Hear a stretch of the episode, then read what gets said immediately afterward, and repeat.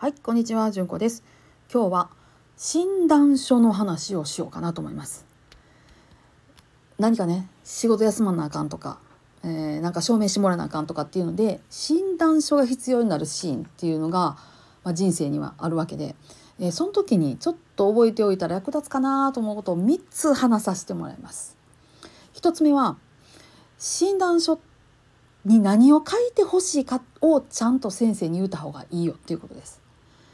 診断書でね全国統一のフォーマットとかっていうものはないものなんです。診断書って書いてあって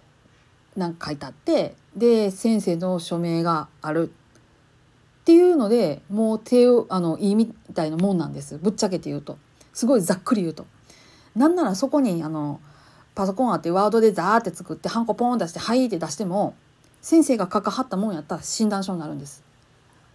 そういう性格のものなんです。前にね YouTuber で、えー診断書こんなん出ましたって言って出してね「こんなんワードで作ったんやないか嘘もんちゃうんけ」っつってめっちゃ思えたっていうやつがあったんですけどいやあの先生が書いてたはったら どういうフォーマットであっても嘘もんじゃないです。そういうもんなんです。で、えーどうやってそれが嘘もんじゃないかっていうのを証明するかって言ったら究極的にはその病院にその控えがあるかどうかですね。を突き替え突き合わせて同じものかどうかっていうのがあのそれが証明になります。なのでね診断書ってね必ず病院の封筒に入ってピッてのり付けした状態で来るはずなんです。それ開封してっていう時点であの信憑性はガクッと落ちるっていうのはこれでお分かりになるかなとは思うんですけどなのでね診断書もらっても開けちゃダメですよっていうのはそこら辺なんです。そんな感じ。で書いてもらうものに関してなんですけどこういうふうに書いてくださいって患者さんの側からちゃんと言うてもらわなあきません。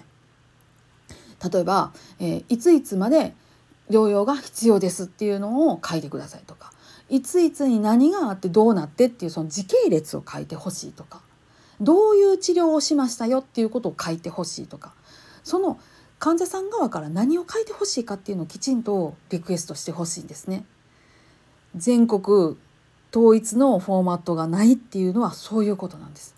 患者の側から何を書いてほしいかっていうのをちゃんと言わなあかんこれ一つ大事なことです。それから二つ目、えー保険会社のね様式に書いてもらう場合がありますねあの場合はですね診察室に入って先生に「はいお願いします」って言うんやったらあかんことが結構あります。後でね先生書かはることがあるんですよ。だからそうなるとどうしたらいいかって言ったら、まあ、大きな病院しか私は知らないんですけど医師課に会計窓口にこういうのをお願いしたいんですけどってお願いするんです。そしたらその事務の方が預かってくれはって控えをこっちに渡してくれはるんですね。で先生が書いてくれはったやつとその控えを交換に後日お渡しするっていう感じになります。なのであれは一旦維持課を通す必要があるっていうふうにちょっと覚えてていただいたらいいと思います。ちっちゃい病院やったらもうそこの診察室で渡しといていいんかもしれないんですけど、まあ、あの預かるっていうことが発生するものなのでこれは維持課を通すことがおそらく一般的なんじゃないかなと思います。それから3つ目診断書書いてくださいって言って即日出てくるわけじゃないってことです。なんかねもうすぐ書いてもらうもんやと思ってはる人結構いはるんですけどあの皆さんご覧になったら分かる通りあの外来ってよく人いはりますよね。その患者さん全員また一人で自分の書類書いてもらうんですかって話です。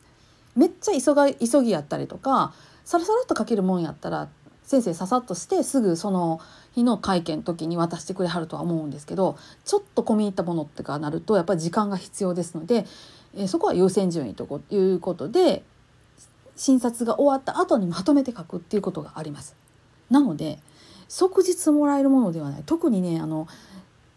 保険会社とかのフォーマットに書いてもらうっていうものとかはね即日じゃないです。本当に1週間2週間見ていただかないといけないということがあります。この辺りこの3つあたりをちょっときあの心にね留めといていただければ良いかなっていうふうに思いました。まあこれもね私外来で立たせてもらって初めて知ったようなことっていうかちゃんと腑に落ちたことなので、えーちょっとお伝えしてみました。何か役に立ちましたら大変嬉しいです。皆さん今日もどうぞ安穏な一日をお過ごしください。それではまた。ごきげんよう。